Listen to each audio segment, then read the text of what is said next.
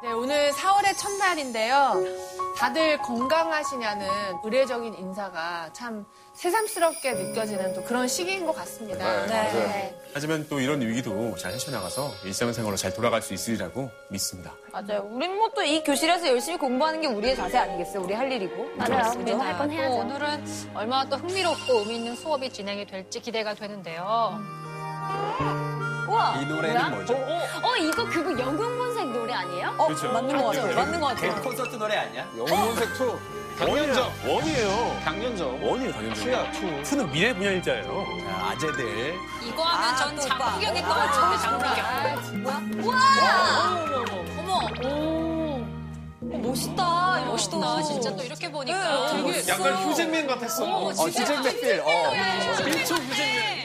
어, 진짜. 아 진짜요? 근데 휴잭맨 닮았다는 얘기 좀 듣죠? 네, 좀 근데 좀 더 자주 듣고 싶어요. 휴제. 어, 너무 잘 어울려요. 주제가 깔린 게 영웅 본색도 주제가잖아요. 네, 오늘 어떻게 컨셉이 주윤발, 장국영? 누구예요? 약간 그쪽으로 가는데 여러분 홍콩 하면 뭐가 떠오르세요? 홍콩 하면요. 홍콩. 밤거리. 홍콩의 밤거리. 공의 밤거리. 홍콩 하면 에그타르트. 오, 에그타르트. 딤섬. 아, 쇼핑도 있다, 쇼핑. 심포니, 심포니 하는 거. 맞아, Symphony of Lights.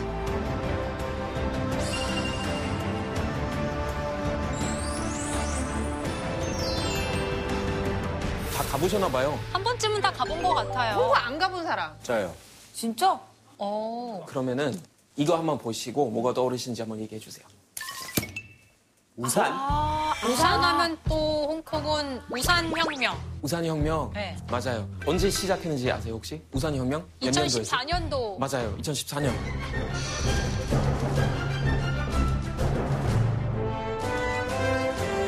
우산 혁명 때는 근데 우산이 노란색이었는데. 맞아요. 그때 노란색이었죠. 예. 맞아요. 자, 근데 작년부터 이렇게 검정색 우산들 들고 나왔다고 합니다. 그 이유는 바로 그동안 민주화 운동하면서 희생했던 그런 사람들 추모하는 의미로 검정색 우산을 들고 나왔다고 하더라고요. 의미가 깊네요. 그래서 그런 의미로 저도 한번 들고 나왔죠. 다니엘은 진짜 독일 빼고 다 알아요. 자, 독일어를 제일 못해. 독일어 빼고. 독일어 할 때 이렇게 진중하지 않았거든요. Professor Dr. 에? 누리 킴. 뜻이 뭐예요? 존경하는 뭐, 뭐, 교수님, 뭐, 뭐. 잘 모르네요. 그러게. 이제 한국 사람이야. 독일 말만 못해요? 근데 사실 코로나19 때문에 잠시 잊고 있었는데 요즘 그 홍콩의 상황은 어떻게 또 진행이 되고 있는지. 사실 그렇죠. 어떻게 보면 코로나 약간 블랙홀이 됐잖아요. 다른 뉴스 잘 이제 나오지는 않는데 작년에 저도 홍콩 학생이랑 한번 인터뷰할 수 있는 그런 어. 기회가 있었거든요. 어. 그때는 한참이었을 텐데 아, 요즘은 그 뉴스가 잘 안 들리잖아요. 맞아요. 네, 그래서 저도 사실 요즘 상황 잘 모르니까 오늘 그 상황을 제대로 명쾌하게 풀어주실 선생님 분이 계신다고 합니다. 같이 한번 불러볼까요?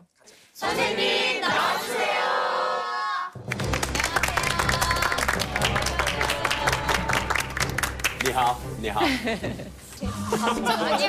아, 왜 저러니, 쟤, 진짜. 왜 그러시죠? 홍콩이라고요. 예, 니하오고 홍콩에서 쓰는 광동어로는 레이호우입니다. 아, 레이호. 예, 저는 중국과 홍콩의 사회 문화에 대해서 연구하고 가르치는 일을 하는 장정화라고 합니다. 반갑습니다.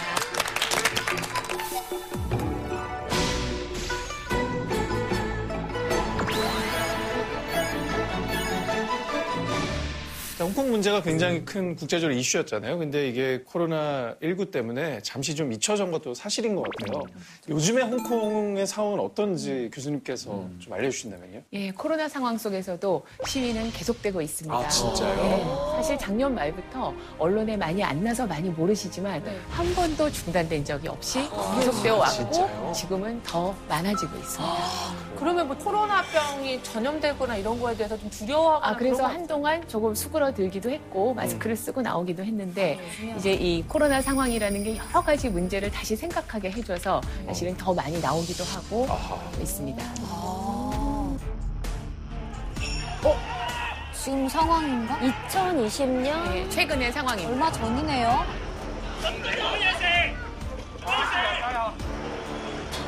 저기 다 갔던 데인데. 저 진짜 짐선 먹으러 다니던 그래. 어머, 어머, 어머. 체류탄 계속 체류탄 가스를 저기 막 조준하고 있어. 진짜 진짜 무섭다. 아니 그렇게 이쁘고 평화로운 곳이 저렇게 지금들 말씀처럼 사실 여러분이 많이 보시던 다니시던 그 거리가 이렇게 네. 변하고 있고 말도 안 돼. 이 코로나19가 유행하기 전에 선생님도 직접 저 홍콩 시위 현장에 다녀오셨다고 들었거든요. 예, 저는 사실 20년 동안 매년 홍콩의 현장에 갔습니다. 왜냐하면 홍콩이라는 곳이 굉장히 복잡한 상황인데요. 네. 영국의 식민 통치도 오래 받았고 예. 이제 중국의 일부가 되었고 네. 그러면 나는 누구일까? 홍콩인은 누구인가? 하는 고민은 굉장히 복잡하고 계속 변화합니다. 그래서 그런 고민을 사실 잠깐 가서 깊이 이해할 수 있는 게 아니기 때문에 매년 현장에 가고 사람들을 만나고 그렇게 해왔습니다. 선생님 그 영상을 보니까 현장 분위기가 상당히 무섭던데 예, 예. 가셨을 때 실제로 경험하시기는 어떠셨어요? 예, 제가 여러 번 갔는데 어, 그 중에 좀 가장 기억에 남는 건 초반엔 굉장히 평화롭게 하려고 노력을 했어요. 그래서 처음에 시위의 구호는 물이 되어라. 물처럼 흘러라. 음. 사실 브루스리의 말이었는데요. 예. 그래서 제가 갔을 때 한 번은 홍콩 역사상 최대인 200만 명 200만 명.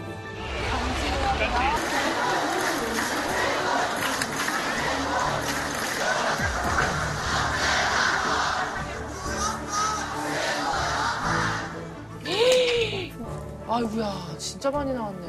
홍콩의 인구가 얼마인지 아세요? 700만 명. 예, 750만 어떻게 명인데요. 정확히 알고 그 있지? 중에 200만 명이 나온 것입니다. 와 진짜 많은 사람이 나. 그런데 이제 정부가 계속 대규모 집회를 불허하면서 이제 저런 장면이 불가능해졌어요. 그런데 왜 저렇게 많은 사람들이 저렇게 오래 계속 나올까는 잘 이해가 안 간다는 분이 많으셨습니다. 그래서 제가 그 말씀을 드리고 싶어서 오늘 나온 건데요. 그렇게 평화적이던 물처럼 흐르졌던 시위가 여러 번의 사건들을 거치면서 격렬해졌어요. 지금까지도 이어지는 이 시위는 홍콩 역사에서 굉장히 큰 의미를 가지는 시위였습니다. 그래서 그걸 우리 함께 좀 알아나가면 좋겠습니다.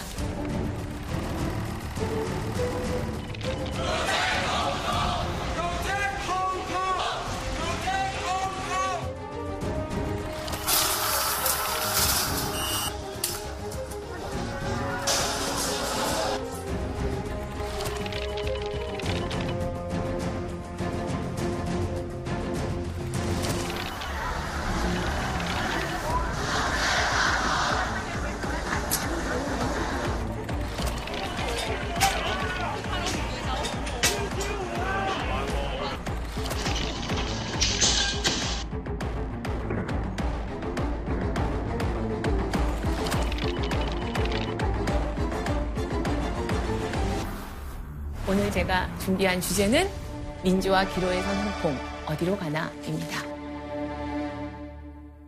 여러분 혹시 홍콩이 영국의 통치에서 중국으로 반환되던 때를 혹시 기억하시거나 아셨던 분이 계실까요? 너무 어릴 때여서 사실 예, 잘 기억이 나지는 않지만 기억이 잘안 나요, 선생님. 예, 예. 저는 이거 얼마 전에 다뤄왔기 때문에 97년으로 알고 있습니다. 아 그럼 그렇죠. 다들 기억 있으실 때 아니에요? 많이 어릴 때는 아닌 척 하고 있네. 아니야, 고3이어가지고. 아 근데 90년대 말에 세계말 감성의 홍콩 영화들은 맞습니다. 되게 많이 유명하잖아요. 맞습니다. 예. 처음은 사실 느와르죠, 느와르. 97년이면은 진짜 얼마 전이네요. 그렇죠. 얼마 전처럼 느껴지는데 23년 전이에요. 네. 아니, 저도 항상 얼마 전처럼 느껴집니다. 얼마 그런데 전인지 진짜. 20년 전이네요. 예. 나는 한 1900년대 반환된 줄 알았어. Administrative region flag will be raised.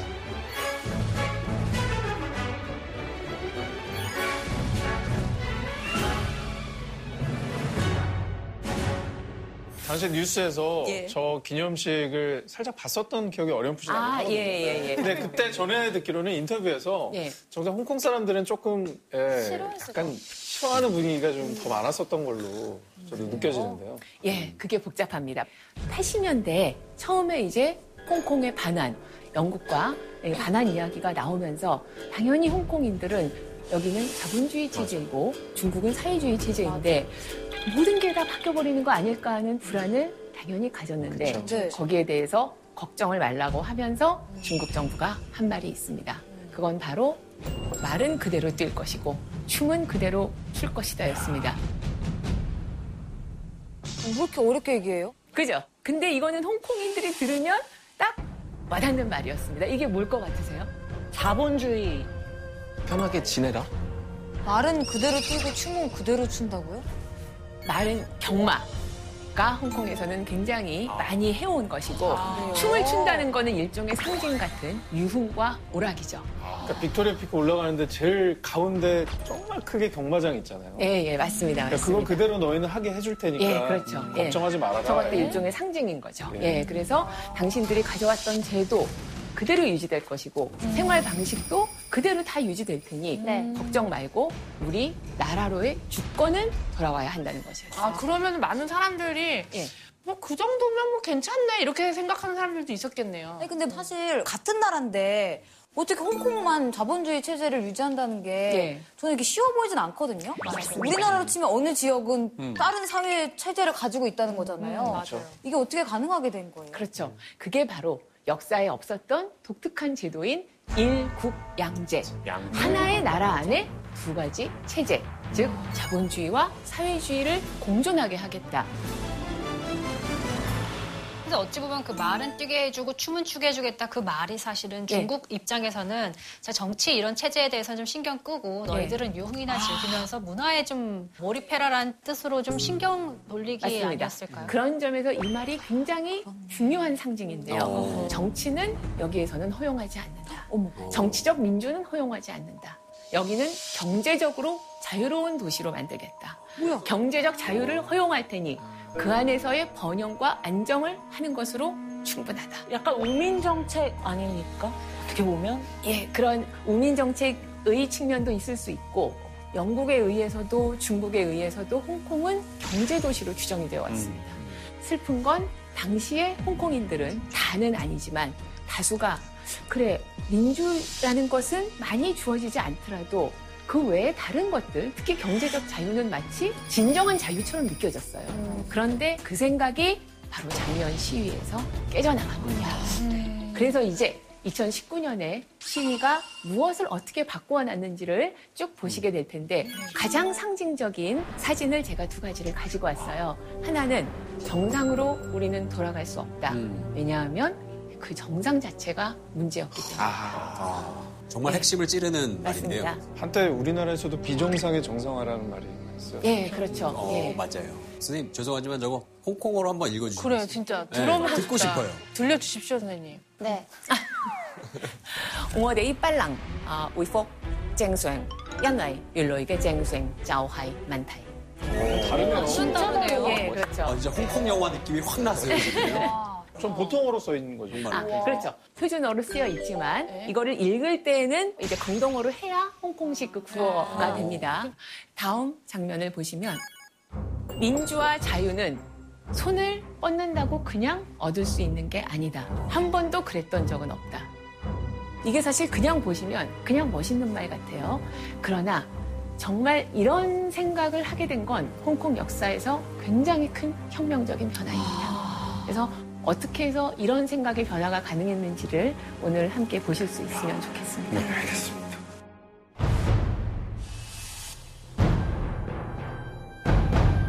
처음에 시위의 발단은 사실 2018년에 있었던 살인 사건입니다.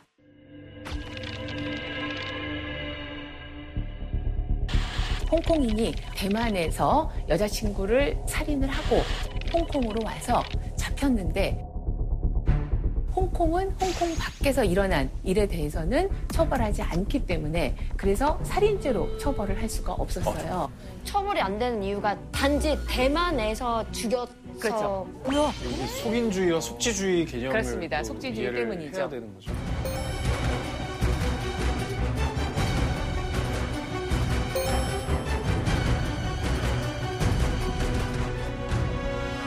대만으로 넘겨주면 되잖아요. 그렇죠. 근데 모든 나라가 다른 곳에서 어떤 죄를 저질렀다고 그냥 바로 넘겨주면은 사실 굉장히 문제가 있을 수 있기 때문에 어떠 어떠한 경우에 상대가 요청을 하면 넘겨준다는 범죄인을 인도해주는 그런 협정을 맺은 나라들에게 보통 넘겨줍니다. 예. 홍콩과 대만은 저 협정을 체결을 안 했기 때문에 넘겨줘서 처벌을 받게 할 수는 없었던 거예요. 맺은 것이 아니었던 거죠.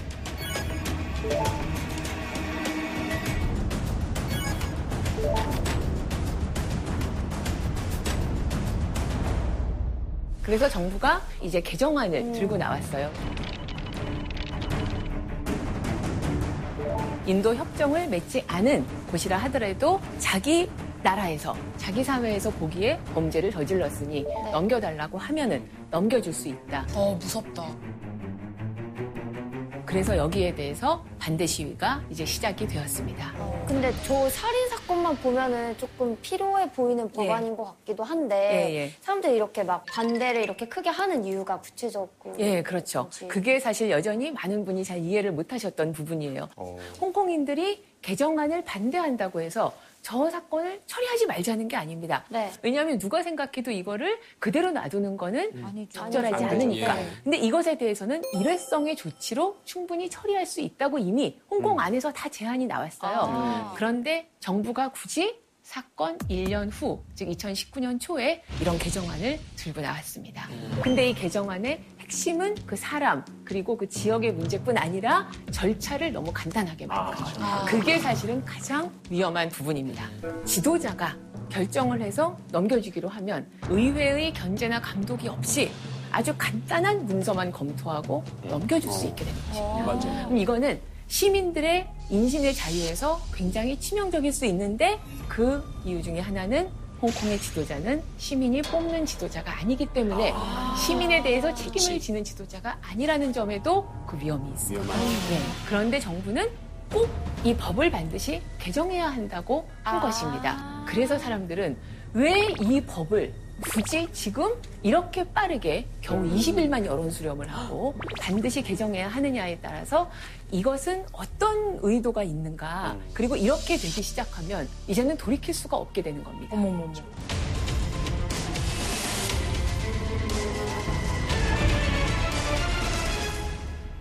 특히 또 하나의 중요한 불안은 이제 다른 나라로 가서 그곳의 사법 체계 안에서 재판을 받고 판결을 받게 됩니다.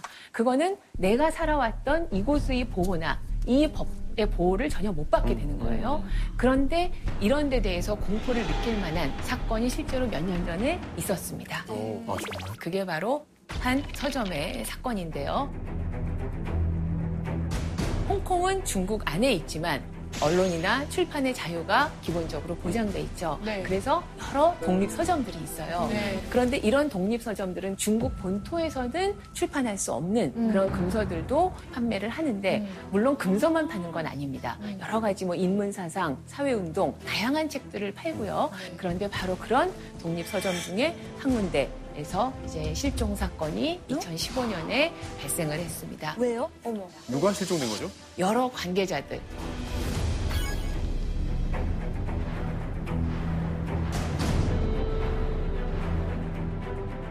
뭐야? 실종됐던 사람들은 네. 중국 정부에 납치가 됐던 거예요? 뭐 다양한 방식으로 어, 잡혀가서 조사를 받았고. 네. 그래서 이제 그 중에 한 명 서점의 주인은 와서 원래는 아무 말도 안 하기로 했었지만 네. 이제 홍콩에 와서 이렇게 기자회견을 합니다.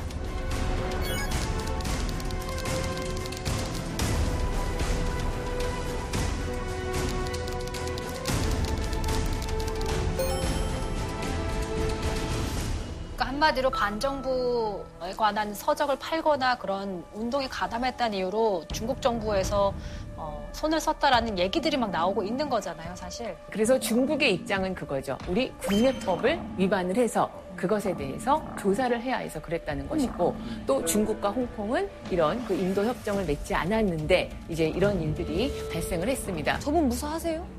아, 무사합니다. 무사하고. 다행이다. 예, 예. 사실은 특별한 뭐 고문을 받거나 그런 건 전혀 아니라고 밝혔지만 개정안이 추진되기 시작하자 대만으로 이주해 갔습니다. 그러면서 한 말이 아, 이게 만일에 통과가 되어버리면 네.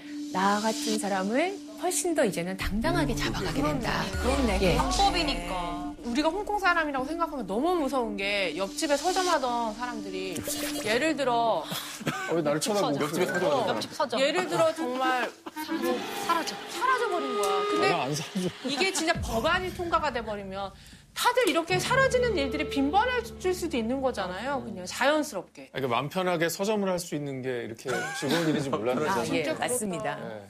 이게 사실 한국에서 많이 모르시는 부분인데 홍콩인만이 아니에요. 외국인도 홍콩에 잠시 체류하거나 어머. 경유를 하다가도 외국인. 다른 나라에서 이 사람이 법을 어겨서 처벌을 해야겠으니 지금 홍콩에 있는 이 사람을 어. 넘겨주세요라고 뭐야? 하면 만일에 지도자가 결정을 하면 넘길 수 있는 것입니다. 무서워서 가겠어? 그러니까 우리의 문제가 될 수도 예, 있다는 거죠. 그렇습니다.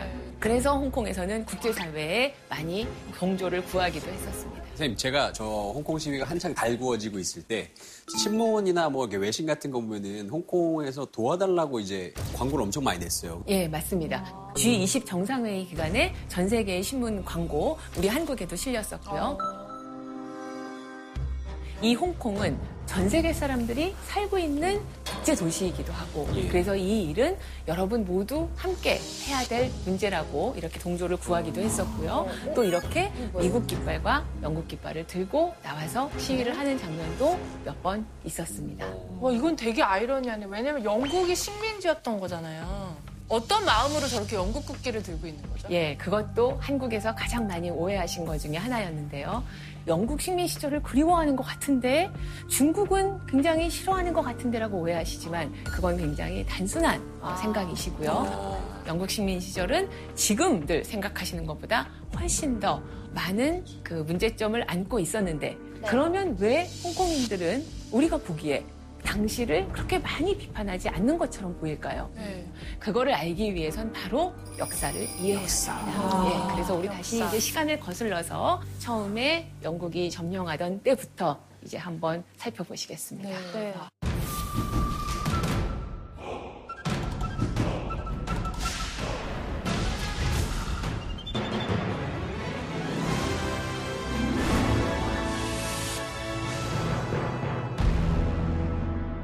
아편 전쟁의 결과 난징 조약, 베이징 조약 등을 거치면서 처음에는 홍콩 섬이 영국에 넘어가게 되었고요. 그 다음에 그 위에 구룡이 넘어가고 그 다음에 본토와 이어지는 신계 지역은 99년간 빌려주게 됩니다. 이렇게 해서 조그만 섬이었던 곳이 영국이 점령을 하면서부터 자유항으로 선포를 하면서 이제 점점 중계 무역항으로 커나가고 발전을 하게 됩니다. 원래도 홍콩인들이 살고 있었지만 특히 이제 20세기에 들어와서 청조가 무너지고 혁명 이후에 내전이라든가 서양 열강과의 전쟁이나 이런 것들을 겪으면서 본토가 여러 이유로 어지러울 때마다 홍콩으로 난민이나 이주민들이 오는 피난처였습니다. 1900년에 약 20만 명이 좀 넘던 홍콩의 인구가 1950년에는 200만 명이 넘습니다. 그만큼 본토에서 많이 온 거예요. 그게 사실 또 홍콩의 역사의 중요한 부분인데요. 사실 식민 통치는 분명히 초기에 매우 인종 차별주의적이었어요. 홍콩 안에 있는 이 중국인들에게는 채찍형도 남아 있었고 밤에는 통행 금지를 하기도 했고 그럼에도 불구하고 사람들이 식민지인 걸 알고 감수하고 여기에서 살기 위해서 온 것입니다. 그러면 그 당시에 피난 온 사람들은 보통 그 피난 오는 분들의 심정이 그렇듯이 잠깐 좀 머물다가 사정이 좋아지고 뭐 본토에 혼란이 좀 예. 가시면 돌아가려고 생각했던 사람들일까요? 예, 약간. 뜨내기 감성이랄까. 예, 그래서 사실 그때 당시의 사람들은 말씀처럼 여기를 영원히 정착할 곳으로 생각하지 않았고, 그래서 여기에 대해서 온전하게 애정을 가지거나 어떤 참여를 더 많이 하려고 하거나 이런 의식이 조금 약했었고, 네. 그래서 마음속의 고향은 본토였던 거죠. 그런 점이 그 이후의 세대와 차이가 있을 것입니다. 제 중국어 선생님이 홍콩 사람이에요. 예. 근데 이제 자기 소개를 할 때 난 홍콩 사람이야 이렇게 소개를 하시더라고요. 그 저는 그게 홍콩은 중국 아닌가? 약간 이런 예, 게 예. 있어서 왜 선생님은 홍콩 사람이라고 하세요? 중국 사람 아니에요 라고 물어봤거든요. 예, 예. 그랬더니 아, 나는 중국 사람이 아니야 이렇게 말씀하시더라고요. 비슷한 경험으로 맞아요. 저도 유학할 네. 때 홍콩 친구들을 보면 저희는 차이니즈니까 are you Chinese라고 물어보면 나는 홍콩 사람이야 라고 예. 하고 중국 본토에서 온 친구들은 나는 mainland 홍 China에서 온 중국 사람이야 라고 음. 꼭 그렇게 소개를 하더라고요. 네, 맞습니다. 사실 그 홍콩인들의 가장 유명한 특징이 그거였어요. 중국 사람이세요? 아니요, 저는 홍콩 사람입니다. 아. 맞아요, 맞아요. 그래서 그 부분이 또 중국의 입장에서는 사실 좀 불편하지. 불편해하는 부분이기도 한데 그러면 항상 그랬냐? 그런 건 아니고 그런 모든 강력한 정체성과 자부심을 형성하는 즉 모든 역사를 바꾸어 놓는 사건이 바로 67년에 발생을 하게 됩니다. 원래는 한 공장에서 일어난 회사 측과 이 노동자들의 이제 분규였어요.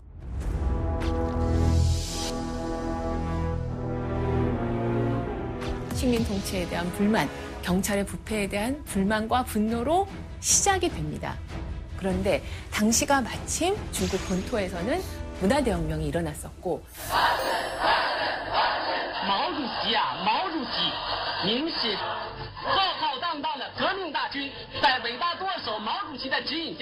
식민통치와 경찰에 대해서 불만과 분노가 굉장히 높아져 있는 상태에서 이들의 어떤 분규가 이제 문화대 혁명의 영향, 좌파의 영향을 받으면서 더 격렬해진 것입니다. 네. 그러면서 50명이 넘게 사망을 하고 폭탄이 사방에 날아다니고 음. 굉장히 오랫동안 지속이 되고 그러면서 사람들이 끝나고 나서 기억에 남은 건 우리가 애초에 식민 통치에 불만이 있어서 시작했어가 아니라 아 중국 본토의 영향을 받으면 이렇게 무서워지는구나. 정치라는 건 하면 이렇게 무서워지는 것이구나. 이런 기억이 남게 된 겁니다. 그리고 우리의 번영과 안정을 위협하는 건 중국이고 공산주의인가 보다. 굉장히 이 공산주의에 대한 두려움이 강하게 생겨났고 이제 영국 정부는 바로 이 황금 기회를 잡읍시다. 우리가 이들의 마음을 잡을 때입니다라고 해서 그 이후에 정말 많은 변화가 이제 생겨나게 됩니다. 그동안 안 주던 뭐 교육이나 의료나 복지나 이런 부분이 대폭 확대가 되고 아주 저렴한 공공임대주택 또 많이 확산이 되고 지하철이나 이런 교통 인프라 또 대폭 확충이 되고요. 가장 중요한 건 1974년에 부패방지위원회를 만들어서 식민 통치에 대한 핵심적 분노의 하나였던 것이 이제 해소가 됩니다. 더구나 마침 그때 홍콩의 경제도 발전을 합니다. 홍콩은 모두에게 열린 기회의 땅으로 여겨지고 영국 정부는 공산 세계에 맞선 바로 앞에 있는 자유 세계의 보루로서의 홍콩이라는 정체성을 아주 잘 만들어냅니다. 그러면서 이제 여러분이 알고 계시는 그 홍콩, 홍콩인이 자랑스러워하는 그 홍콩이 바로 이 6, 7년 폭동 이후에 사실은 다 만들어지게 되는 것입니다. 그렇게 한 이유는 영국이 앞으로도 계속 좀 여- 홍콩을 통치하고 싶어서 이렇게 잘해준 거죠. 사실은 당시에만 해도 계속 좀 통치를 하려는 생각이 있었고 그래서 더 많이 홍콩을 더 나은 곳으로 만들고 마음을 얻으려는 측면이 있었는데 80년대에 반환 이야기가 나오면서 중국과 이제 영국이 그 회담도 하게 되었고 여기서 중국은 바로 이 일국 양제라는 제도를 생각을 해내서 나옵니다. 국방과 외교만 빼고는 영국이 만들어 놓은 그 모든 제도, 그 생활 방식은 50년, 굉장히 긴 기간 동안 변하지 않을 것이다. 우리는 보장한다. 홍콩은 지금 그대로 화폐도 쓰고 독립적인 입법권, 사법권, 최종 판결권 모든 것을 가질 것이며 우리 본토인이 가서 통치하지 않을 것이다. 홍콩인 스스로 홍콩을 통치할 것이다. 그래서 굉장히 높은 수준의 자치를 가지게 될 거라고 그렇게 약속을 합니다. 대신 주권은 강제로 점령했던 것이니까 주권은 중국에게 돌아와야 한다고 했고 영국은 명분과 여러 의미에서 좀 주게 됩니다. 근데 그럼 그 50년 뒤에 예. 어떻게 된다는 거예요? 그럼 50년 뒤에는 이제 완벽하게 흡수를 한다는 얘기인지 정말 아니죠. 선정해 가지고 그거는 아무것도 정해진 건 없고 당시에 중국의 실질적 최고 지도자였던 덩샤오핑이 거기에 대해서 한 설명은 50년 정도의 시간이라면 우리 중국도 충분히 발전해 있을 것이다. 그 정도의 시간은 우리에게 필요한 것 같다. 지금은 중국 안에 이토록 발전하고 자유롭고 그런 도시가 홍콩 하나지만 그때쯤 되면 중국 안에 여러 개의 홍콩이 있을 것이다. 그래서 50년은 변하지 않게 해줄게. 이고 그 다음 50년은 어쩌면 변할 필요가 없을지도 모르겠다 이지만 문제는 정해지지 않은 거죠. 선생님, 근데 네. 그 50년이라는 게 97년부터 계산이 되는 거예요? 예, 예. 그래서 2047년입니다. 20 몇 년밖에 안 남은 거잖아요. 맞습니다. 그럼 이제 그래서- 문제가 터지. 그래서 바로 작년의 시위에 가장 절박했던 게 젊은이들이라는 이야기를 하는 것입니다. 앞으로 이제 얼마 안 남은 미래의 일이기도 한 것입니다. 그때 당시에 이제 홍콩 사람들의 반응은 어땠나요? 홍콩인들은 전혀 목소리를 낼 수 없었고 거기에서 또 한 번 이제 무력감을 느꼈죠. 그러나 당신들이 살아왔던 것은 그대로 유지될 것이다. 홍콩인이 홍콩을 통치한다. 이런 약속을 믿고 이제 그 이후 시간을 보내게 되는데 다시 한번 반환 전에 결정적인 사건이 발생을 하게 됩니다. 이게 바로 1989년 중국 본토에서 일어난 천안문 사건입니다.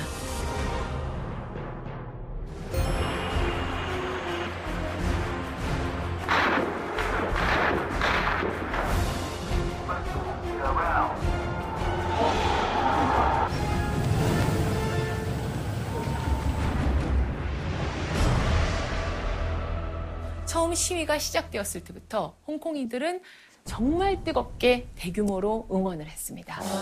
100만 명, 150만 명이나 나와서 응원을 했었습니다. 어. 그런데 결과적으로는 아시다시피 예, 무력으로 진압이 되었죠. 어떤 일이 되었죠? 예, 그래서 사실 굉장히 슬픈 아이러니는 홍콩인들은 이제 제가 인터뷰를 할 때 그런 이야기를 해요.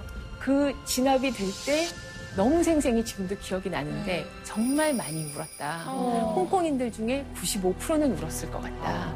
이 천안문 시위 과정에서 어느 때보다도 아, 내가 중국인이구나. 라고 느꼈다. 본토에 있는, 멀리 있는 저들이 저렇게 싸우고 있는 게 남의 일 같지가 않구나. 내가 이렇게 가슴이 아프고, 이렇게 응원을 하게 되는구나. 어느 때보다도 동포라고 느꼈는데, 그것이 결국은 무력으로 진압이 되면서 다시 중국에 대한, 그리고 공산주의에 대한 두려움과 공포를 안게 됐다는 점이 사실 굉장히 슬픈 점이죠. 선생님, 근데 중국 입장에서는 지금 저기에서 중국을 응원하고 있는 홍콩 사람들이 싫었겠어요, 정말.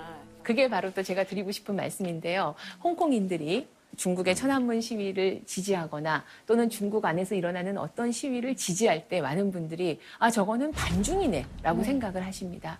근데 사실은 그건 중국이 더 나은 더 좋은 사회가 되기를 바라기 때문에 그런 시위를 하는 것입니다. 그래서 지금도 매년 홍콩에서 열리는 대규모 천안문 추모 집회에 참석하고 중국이 더 좋은 사회가 되게 하기 위해서 나의 책임이 있다고 말을 합니다. 이게 반중일까요? 많은 권력을 추구하는 지도자들의 대표적인 주장인데 누가 저항하면 너는 애국자가 아니다라고 하는데 네. 어느 정도 저항해야 나는 정말 더 나은 사회 원하고 그거는 진짜 진정한 애국이잖아요. 선생님, 근데 그리고 무엇보다 이제 반환을 앞두고 있는 홍콩 시민들은 민주주의에 대한 열망이 탱크로 짓밟히는 걸 보고 맞아. 혹시나 다음은 우리가 아닐까라는 생각을 진짜 불안한 마음을 바로 안 그런 생각을. 하게 된 겁니다. 정치라는 건 내가 아무리 뜨겁게 열정을 가지고 참여를 하고 싶어도 할 수가 없는 거구나. 이렇게 진압이 되곤 하는 것이구나. 그래서 다시 한번 커다란 트라우마가 남고 그리고 이제 반환까지의 시간이 지나게 되는데 바로 그때 92년도에 부임한 최후의 총독, 마지막 총독은 어느 때보다도 넓은 민주의 공간을 펼쳐주게 됩니다. 아이러니한데요.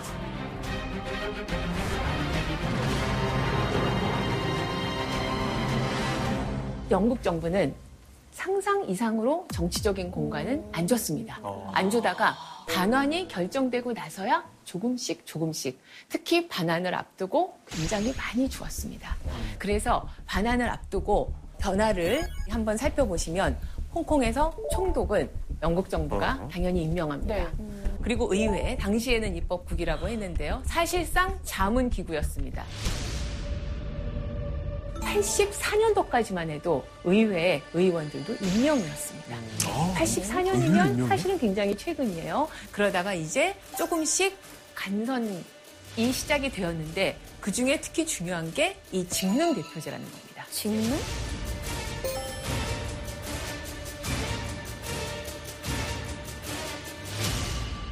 저 연예인 대표로 홍진경 선생님을 추천합니다. 그렇죠. 직업별로 그런데 저 직능들이라는 게 회계사, 뭐 전문직 이런 것들도 있지만 상당수가 기업들이 많습니다.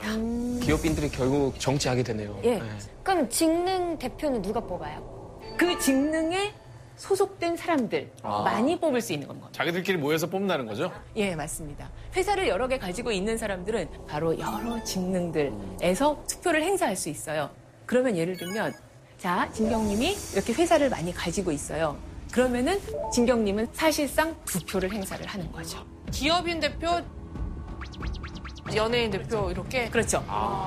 사회 경제적인 자원이 많은 사람들일수록 훨씬 더 많은 영향력을 여기에서 가집니다. 유리하네.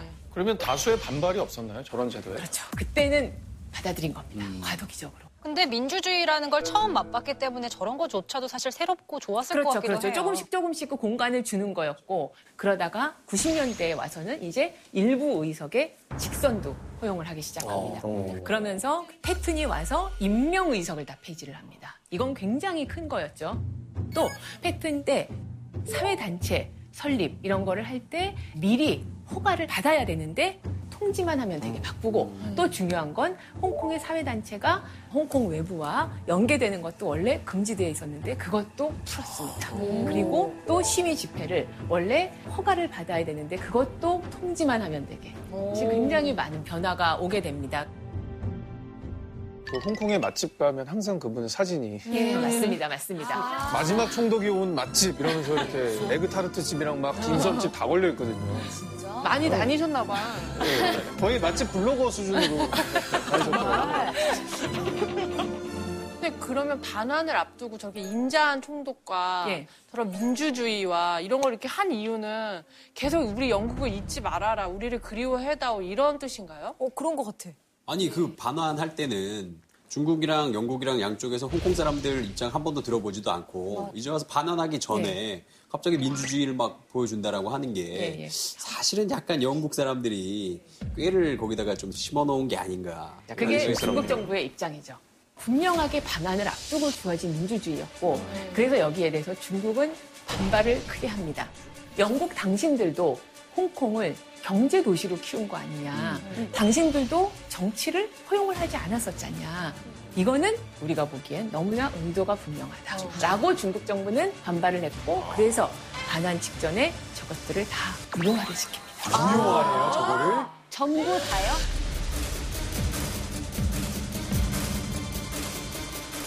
그래서 홍콩인들에게는 반환 직전에 너무 강렬한 기억이 이제 만들어집니다. 우리에게 정말 많은 자유와 민주를 주었던 영국. 그리고 그 모든 것을 막았던 중국. 이게 복잡하다.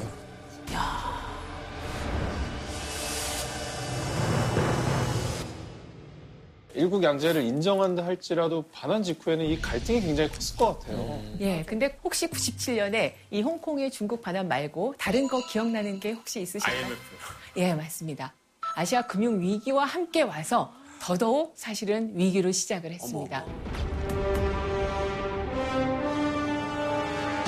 그리고 또 2003년에는 사스. 아이고, 맞아, 맞아. 예, 사스, 그래서 사스. 사실 사스로 인해서 홍콩에서도 수백 명이 이제 사망을 하기도 했었고요. 그 사스 이후에 일종의 선물처럼 중국은 홍콩과 함께 세파라는 협정을 맺어서 수십 개의 서비스가 개방이 되고 그리고 홍콩의 많은 상품들이 무관세로 본토로 수출될 수도 있고 또 본토인들이 또 홍콩에 자유여행을 올 수 있게 됩니다.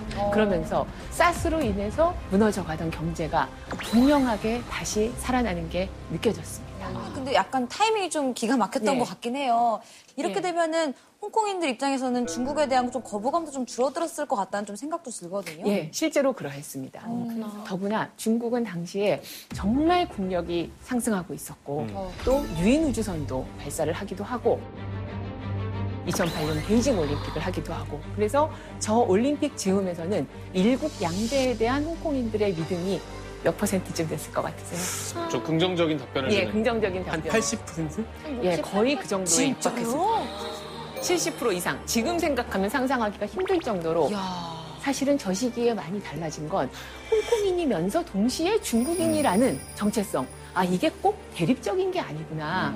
그리고 중국인이라는 정체성이 자랑스럽구나. 이런 생각을 실제로 많이 하게 되었습니다. 정체성 혼란이 약간 좀 확실히 그리고 실제로 당시엔 중국 정부가 지금보다 훨씬 홍콩에 대한 관여도 덜 했었어요. 그래서 이제 이런 밀월기가 있었지만 아까 본토에서 이제 관광객들이 개인적으로 많이 홍콩에 자유롭게 올 수 있게 예. 되었다고 했죠. 예. 그와 함께 이제 많은 갈등과 변화가 시작이 되는데요. 일단 그 부동산 본토인들이 많이 투자를 하고 이러면서 홍콩의 집값은 정말 그 많이 상승을 해서 어 뭐 한 평당 거의 1억 이렇게 세계적으로 유명한 그리고 굉장히 비싼 수백만 원의 뭐 월세를 내더라도 아주 좁은 곳에서밖에 못 산다거나 그리고 임대료가 굉장히 높아지고 내가 어릴 때부터 봐왔던 조그만 가게들은 쫓겨났는데 거기에 본토인들이 주로 오는 금은방이라든가 사실 여러분들 홍콩에 가서 자세히 보시면 굉장히 큰 길거리에 금은방이 정말 여러 개가 맞아요. 있기도 한 걸 보실 수가 있어요. 그게 원래 그랬던 게 아닙니다. 그렇게 많은 곳이 바뀌어가고 때로는 홍콩인이 더 홀대를 받는다는 느낌이 들고 그리고 잠시 본토에서 와서 여기에서 아이를 낳으면 홍콩인이 됩니다. 그 아이는 그래서 이런 임산부 문제가 굉장히 크게 대두되기도 했고 그러면서 아 여기가 누구의 도시인가 내가 알고 살아오던 그 홍콩이 맞는가 하는 의문도 이제 생겨나게 됩니다.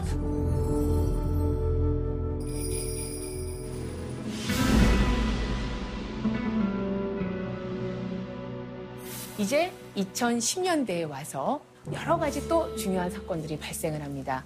2012년 정부는 중국 본토에서처럼 홍콩에서도 중국식의 애국교육, 국민교육이라는 이름으로 애국교육을 추진을 하려고 했는데요. 그 내용을 보시면 중국의 이런 일당제가 가장 사심이 없이 인민을 위하는 제도라든가 이렇게 중국 안에서 하는 애국주의의 그런 교육을 홍콩에서도 하려고 했습니다. 그러자 이제 10대가 홍콩 역사의 무대에 등장하는 사건이 바로 이 2012년의 사건입니다.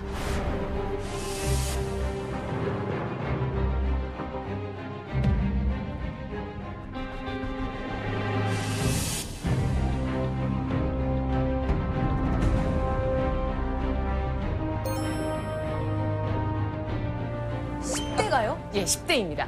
중고등학생이 이건 받아들일 수 없다고 이제 수업 거부를 하고 대거 시위를 하고 그러자 한 번도 시위에 안 나왔던 엄마 아빠들도 함께하게 돼요. 이거 진짜 대단한 거 같아요. 그래서 정부는 이것을 철회를 하게 됩니다. 그러면서 이제 10대는 이때부터 등장을 해서 이후에 여러 운동 속에서 굉장히 중요한 역할을 하게 됩니다. 정말 젊은 사람들의 그 용기와 힘이 제일 넘치는 것 예, 같아요. 그렇습니다. 자, 그래서 여기에서 잠시 예, 한 가지 퀴즈를 드리겠습니다. 현재 홍콩인들이 느끼기에 근본적인 문제는 기형적인 무엇에 있다고 느끼고 있을까요? 기형적인 알것 같기도 한데. 기형적인 근본에 있다. 근본. 예, 사실 그렇기도 합니다. 아까 얘기했으니까 뭐 교육일 수도 있고. 예, 교육이기도 교육에. 하고 기형적인 경제 구조? 사람들의 민의가 잘 반영되지 않고 사람들이 반대를 해도 계속 의회에서는 기형적인 정치. 정치. 어, 맞아. 정치 구조. 조금 더 구체적으로 들어가면 선거. 선거. 예, 선거제도입니다. 그래서 선거제도를 보시면 현재 홍콩의 의회는 여러분 선거를 어떻게 할 것 같으세요? 지역구별로 투표해서 의원을 뽑잖아요, 지금. 그렇죠. 의회의 반은 그런 직선을 하고 아. 반은 아까 나왔던 직능대표제 간선을 합니다. 이런 직능이 해당되는 거는 전체 유권자 한 400만 명 중에 한 20만 명 정도밖에 안 되는 거예요. 그러면 그 업종에 종사하지 않는 수백만의 사람들은 아예 이 35석은 유권자로도 들어갈 수가 없는 것입니다. 그리고 바로 그러한 직능제의 모델을 가지고 행정장관이라는 이름의 지도자 선거도 하는 겁니다. 그래서 1200명의 선거인단이 하는데 어떤 직능은 몇백 명이 안 되는데 지도자 선거인단에 60명이 들어가고 어떤 직능은 수만 명인데 30명이 들어갑니다. 그리고 심지어 고용주 연합회 이런 것도 있는 겁니다. 경제적 기득권층. 그렇죠. 사실은 경제적인 자원에 따라서 사람들에게 주어지는 표의 영향력이 달랐고 표의 숫자가 달랐고 선거인단 자체에 들어가지 못하는 사람들 자체가 수백만 명이 있는 것입니다. 심지어 홍콩의 지도자는 작년 시위 과정에 젊은 시위대를 가리켜서 뭐라고 말을 했냐 하면 홍콩 사회에 지분이 없는 몫이 없는 이들 They have no stake in the society which so many people have helped to build. And that, that's why they resort to all this uh, violence and uh, obstructions, causing huge damage to the economy and to the daily life of, of the people. 이것은 바로 경제적으로 공헌한 것이 있어야만 시민으로서의 기본권을 가진다는 그런 관념을 담고 있는 이게 약간 홍콩에서 이제 긴 세월 보낸 사람이 익힐 수 있는 어떤 그런 관념. 그렇죠, 그렇죠. 그러니까 바로 이것은 단지 한 사람이 그냥 한 말이 아니라 바로 지금 말씀처럼 홍콩의 역사 속에서 쭉 축적되어 온. 근데 그거를 상당 기간 당연하다고 생각했던 사람들도 있는데 이제 아 그거는 당연하지 않았구나. 그거 자체가 굉장히 많은 문제였고 그게 우리의 많은 정치와 제도를 왜곡되게 만들었고 이런 선거제도, 이런 정치적 민주가 다른 문제들과 다 직결되어 있다는 것을 느끼게 됩니다. 그리고 그 사람의 임명도 중국 정부에서 하고, 어. 예, 그래서 사실은 정부에 굉장히 반대하거나 하는 사람들이 지도자로 뽑히기가 매우 어려운. 그런데 그 핵심에 바로 직능 대표제 같은 게 들어가 있는 것입니다. 또 어떤 분들은 그렇게 저한테 물어보세요. 이런 직선 보통 선거를 요구하는 것 자체가 약간 조금 불가능한 요구를 홍콩인들이 하고 있는 거 아니에요? 이렇게 말씀도 하세요. 그러나 반환 후에 홍콩의 법을 기본법이라고 해요. 중국 법을 그대로 적용하지 않고 이런 따로 법을 만들었습니다. 그 법에서 이미 사실 규정을 하고 있습니다. 의회도 그렇고 행정장관도 최종적으로는 보통 선거, 즉 모든 사람이 투표를 할 수 있는 다만 이거를 언제 하느냐 그 시점은 정해져 있지 않았습니다. 아니, 날짜가 안 써있으면 의미가 없잖아요. 그러나 계속 상황에 따라서 하겠다고 했고 2017년에 있을 지도자 선거에서는 그것이 많이 기대가 됐었어요. 그럴 것 같은 분위기가 많이 있었어요. 그런데 2014년에 8월에 에, 발표된 중국 정부의 안과 여러 백서에서 말을 하기를 이번 지도자 선거도 일단 선거인단의 문턱을 한번 거친 다음에나 그 후보자들을 대상으로만 직선이 가능하다. 즉 제대로 된 직선은 주지 않겠다. 그리고 홍콩이 가지고 있는 고도의 자치, 높은 수준의 자치라는 게 홍콩 자체가 원래 가지는 거라고 생각을 하는 것 같은데 그것은 착각이고 모든 홍콩이 가지는 권력은 중국이 주어야지 있는 것이고 중국이 주지 않는 권력은 없는 것이다. 아우 답답해 뭐야. 홍콩인들의 입장에선 이런 일국양제를 생각한 것이 아니었다. 우리가 생각했던 일국양제는 자치의 공간이 훨씬 더 분명하고 넓은 것이었다. 근데 중국 정부 입장에선 아니 그것은 일국양제에 대한 해석이 다르게 되는 겁니다. 이제 직선을 주지 않겠다는 것과 함께 이것이 사람들을 폭발하게 했고 그래서 2014년에 10대와 이런 젊은이들은 다시 앞에 나섰습니다.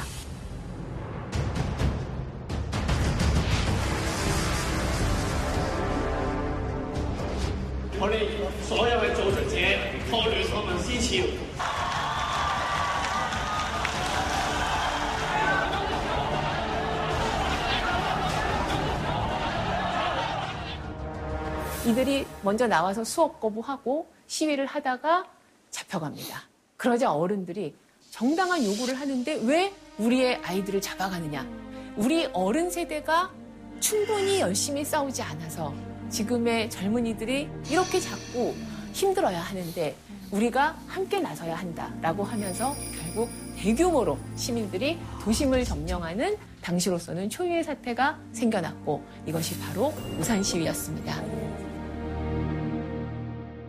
왜 우산 시위인지 혹시 아세요? 그거 경찰의 최루탄 막으려고 예, 우산을 예, 쓴 맞습니다. 거죠.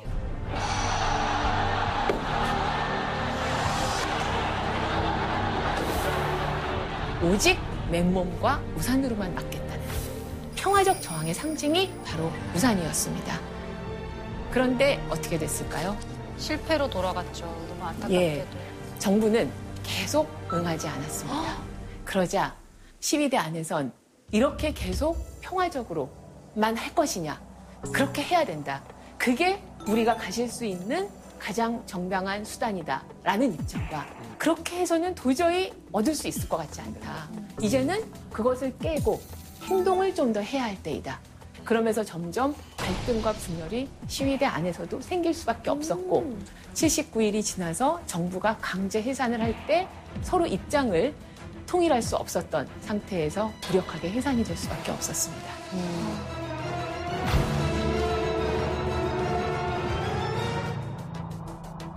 너무 허무했을 것 같아요. 그렇게 많은 사람들이 79일간 함께 나서서 시위를 했는데 이게 실패로 돌아갔으니까 그것도 많은 상처를 남겼을 것 같기도 예, 해요. 맞습니다. 더구나 문제는 입장들이 분열되고 갈등이 생긴 상태에서 끝났기 때문에 2014년 이후에 2019년까지 올 때 많은 일들이 일어났습니다. 그럴 때 모두 저항을 할 수 없었고 무력할 수밖에 없었습니다. 그렇게 무력하다가 누구도 예상하지 못하게 바로 작년에 시위에 100만 명, 200만 명이 나오게 된 것입니다.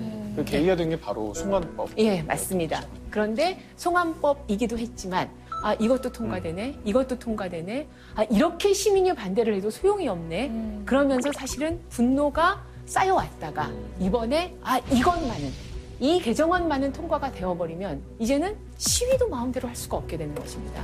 언제 어떻게 어디에서 중국이나 다른 곳에 법을 어겼다면서 거기에 잡혀가서 처벌을 받을지 모르게 되는 겁니다. 이제는 이 법이 통과되면 우리는 아예 목소리를 낼 수가 없다. 그래서 마지막 싸움이라고 생각하고 다 나왔던 것입니다.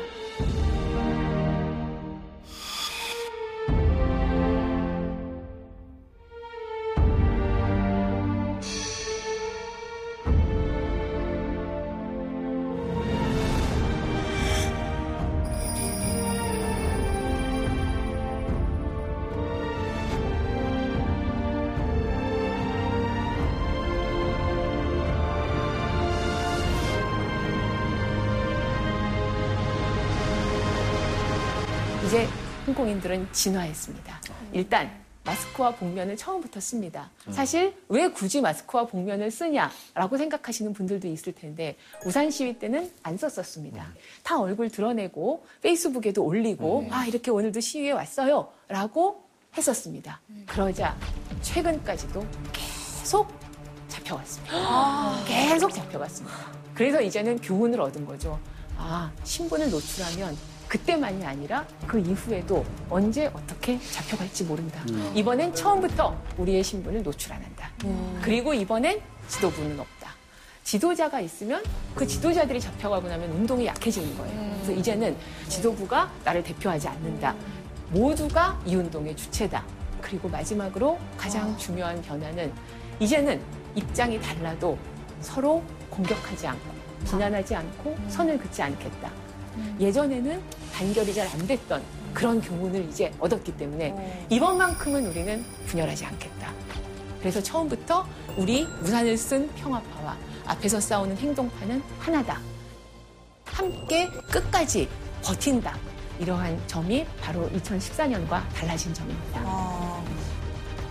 과거에 뭔가 실패 사례를 극복하려고 좀 많이 노력을 했던 것 같아요. 예, 맞습니다. 그래서 이렇게 시위를 하면서 9월에 캐리람 지도자는 송환법 개정안을 철회하겠다고 발표를 합니다. 그런데 시위는 계속되었고 그 이후에 더 격렬해졌습니다. 저는 이 부분에서 약간 좀 이해가 안 됐어요. 예. 왜냐면 이제 시위 끝나겠네라고 생각했는데 저 뒤로 더 세게 시위를 하는 거예요. 막 더 격렬하게. 그래서 아니 이게 왜 이러는 건지라는 의문이 들었거든요. 이제 더 이상 문제는 그 송환법 개정안 하나의 문제가 아니었기 때문입니다. 이미 그 사이에 수많은 일, 돌이킬 수 없는 일들을 겪어왔는데요. 그거를 보시면 예, 정말 잊을 수 없는 사건들이 있었는데요. 7월 21일 지하철역에 폭력배들이 들어가서 시민을 무차별을 구타했습니다. 왜요? 왜요?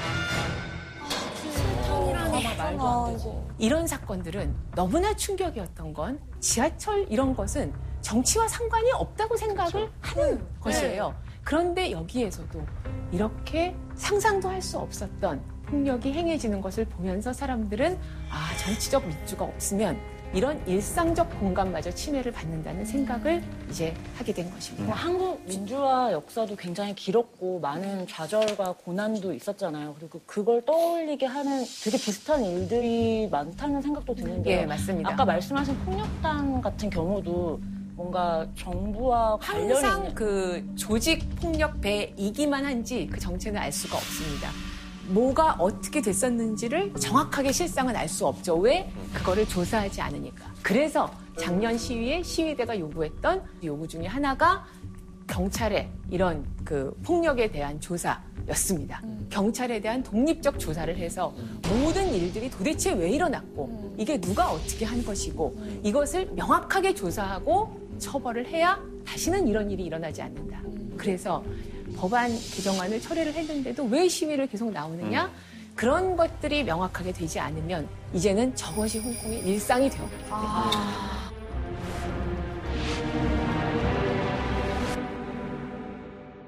이번 시위에 또 정말 중요한 홍콩인들의 관념이 바뀐 것 중에 하나가 우리가 아까 67년 폭동도 받고 89년 천안문 사건도 봤습니다. 그런 일들이 주는 공포와 트라우마를 겪으면서 홍콩인들에게는 물리적 폭력이라는 건 굉장히 무서운 것이었고 그래서 최대한 피해야 하는 것이었고 비폭력이 굉장히 중요한 신조였습니다. 근데 이제 작년에 저런 수많은 사건들을 겪으면서 이제 이런 생각을 하기 시작하는 겁니다.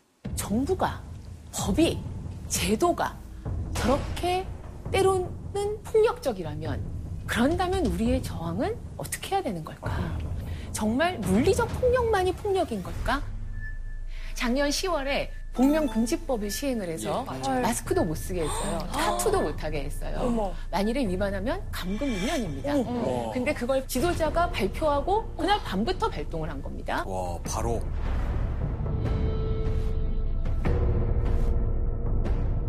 그런 긴급법이라는 것 자체가 무서운 게 긴급법을 발동을 해서 무슨 법이든지 시행할 수 있는 거예요.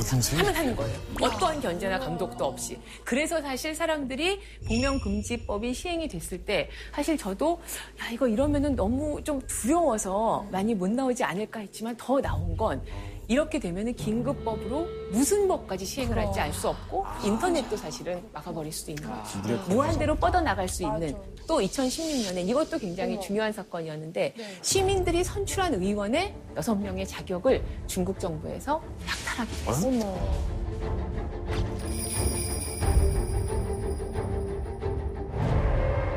정말 화날만 하네요. 네, 그래서 이런 제도적 폭력이라고 느껴지게 만드는 저런 사건들을 다시 돌아보면서 우리를 대표하지 않고 있는 의회에서 이렇게 의원들이 자격 박탈되고 우리가 원하지 않는 법안이 통과되고 그런 것들은 폭력인가 아닌가 폭력 자체를 근본적으로 한번 고민해 보게 되었습니다.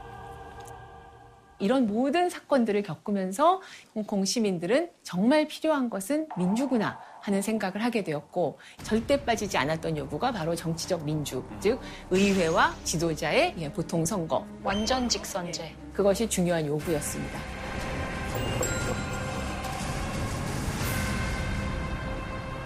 요번에는 시위에 굉장히 다양한 주체가 많이 나왔습니다.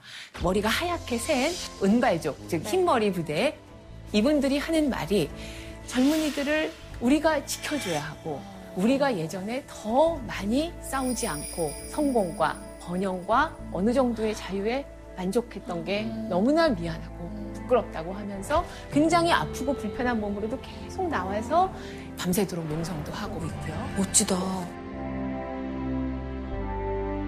혹시 이 우리의 광주 항쟁의 노래인 이무리한 행진곡이 홍콩에서 불리었다 이런 뉴스를 혹시 네, 본것 같아요. 이 엄마들 집회에서 한 번 불리었던 겁니다.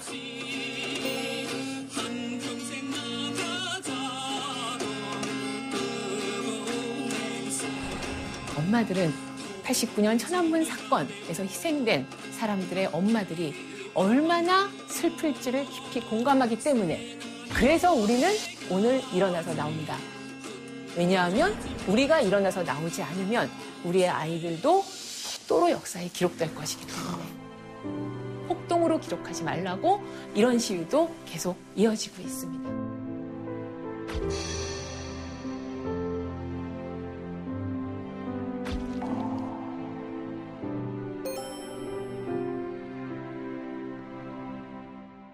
저희가 이제 못 보던 사이에서도 정말 홍콩 시민들은 계속해서 격렬한 저항을 하고 있는 셈인데 저희가 국내 뉴스에서도 가끔 볼 수 있었던 게 그 홍콩 유학생들이 그런 목소리를 국내 대학에서 내는데 이제 중국 본토에서 온 유학생들이 그걸 막 위협하는 그런 뉴스도 있었거든요. 그러니까 사실은 이 문제가 비단 어떤 정부와 정부의 문제가 아니라 이제는 그 시민과 시민 간의 그런 반감으로까지 이어지고 있지는 않을까라는 생각도 들거든요. 사실 이번 시위를 기억할 때 많은 분들이 중국과 홍콩이 싸웠어. 홍콩이 중국에 반대했어. 본토인과 홍콩인이 갈등이 있었어. 이렇게 생각을 하십니다. 그것은 현실의 극히 일부였고요.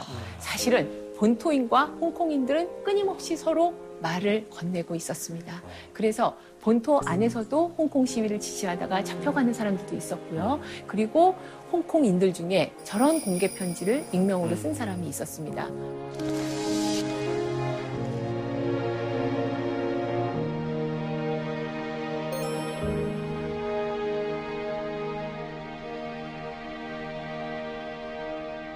그래서 사실 본토인과 홍콩인들은 서로 계속 말을 건네왔는데 참으로 슬픈 건 이거를 서로 많이 모른다는 것입니다. 거기엔 언론의 제한도 있고 그렇기 때문이죠. 그래서 서로 오해와 갈등이 깊어지기도 하는 게 또 이번 시위의 비극 중에 하나입니다. 홍콩과 좀 비슷한 위치에 놓여 있다고 볼 수 있는 대만에서는 사상 최대 득표를 얻으면서 차잉원 반중파인 사람이 총통이 됐잖아요. 이제 오는 9월에 선거가 있단 말이죠. 그때 선거 결과는 좀 어떻게 바라보시는지 궁금합니다. 어, 작년에 구의회 선거에서는 사실 또 직선이 대부분이 선거였기 때문에 대거 민주파가 승리를 했습니다. 굉장히 고무적이었던 건 사실이지만 올해 의회가 어떨지 또 몇 년 후에 지도자 선거는 어떨지는 쉽지는 않은 문제입니다. 그렇다면요, 선생님이 홍콩뿐만 아니라 중국도 함께 전문가시잖아요. 선생님이 봤을 때 이 홍콩 시위 앞으로 어떻게 펼쳐지고 어떤 결과가 있을 거라고 전문가로서 어떻게 예측을 하시는지 궁금합니다. 어, 무력감을 지금도 또 느끼는 건 사실입니다. 왜냐하면 싸워야 할 정부가 이제 홍콩 정부뿐 아니라 멀리에 있는 중국 정부이기도 하고 내가 변화시킬 수 있는 거에 한계가 있다는 거는 계속 느끼기 때문에 무력감을 느끼지만 가만히 있지는 않겠다. 이제는 그냥 일상으로 돌아가고 끝나진 않겠다. 그러면서 한국 이야기도 합니다. 한국도 노동운동 이런 것들을 수십 년 해서 지금의 한국이 되었듯 우리도 지금부터라도 우리에게 굉장히 약했던 노동운동 이런 것들을 시작을 한다면 몇십 년 후에는 다르지 않을까? 그러면 그때 또 이번 같은 기회가 왔을 때 그때의 홍콩은 좀 다르지 않을까? 이런 이야기를 하기도 하고 그래서 어떤 사람들은 그래 그러면 길게 보고 수십 년 후를 준비한다. 이런 사람들도 생겨나고 있는 것입니다. 마지막으로 제가 보여드릴 어, 사진이 있습니다. 이것은 한 홍콩 친구가 저에게 보내줬던 사진인데요. 문명의 행복을 추구하고 싶다면 문명의 고통도 반드시 겪어야 한다. 그리고 그 고통이 바로 혁명이다. 홍콩인들은 굉장히 고통스럽게 한 번도 없었던 새로운 홍콩을 만들어내고 있습니다. 그러니 여러분도 홍콩을 보실 때 단순히 시위를 하네 중국에 반대하나 라고만 단순하게 보지 말아주시고 그들이 서로 다양한 목소리 속에서 어떻게 새로운 가치를 만들어내고 있는지를 꼭 지켜봐 주시기 바랍니다. 그거는 굉장히 가까운 곳에서 동시대를 살아가는 우리에게도 큰 의미를 가질 것입니다. 그래서 오늘 저의 강연이 예, 우리가 당연한 듯 누리는 그런 일상에 대해서 다시 한번 생각해 보는 계기가 되었기를 바라고 이 프로그램의 제목처럼 함께 끊임없이 질문을 던지면서 살아가면 좋겠습니다. 저의 강연은 여기까지입니다. 감사합니다.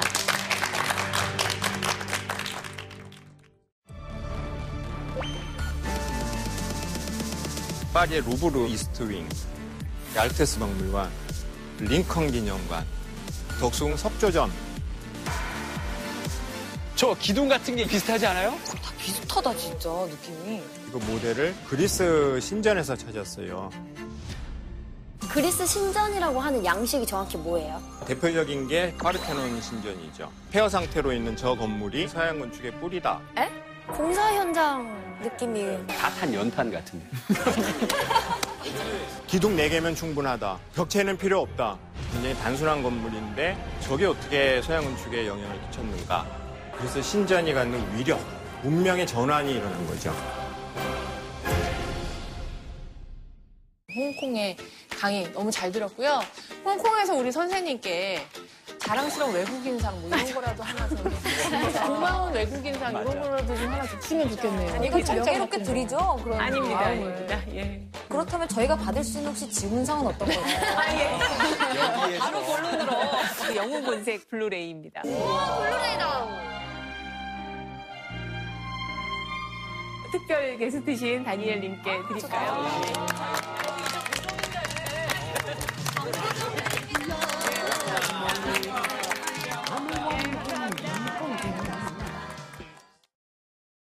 JTBC